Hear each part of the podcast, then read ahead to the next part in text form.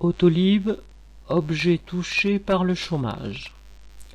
Les Autolib, voitures électriques partagées qui fonctionnaient à Paris de 2011 à 2018, sont stockées depuis sur un terrain vague dans le Loir-et-Cher.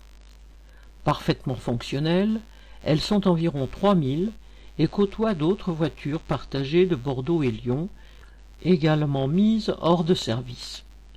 Toutes ces voitures électriques auront donc apporté pendant sept ans un service à un certain nombre de personnes et offert une belle publicité au groupe Bolloré qui a réalisé leur construction.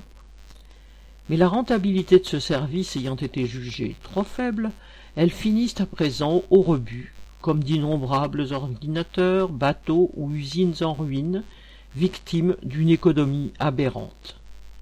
Le capitalisme organise le gâchis à petite et grande échelle. Autolib en est un exemple parmi tant d'autres. Thomas Baumer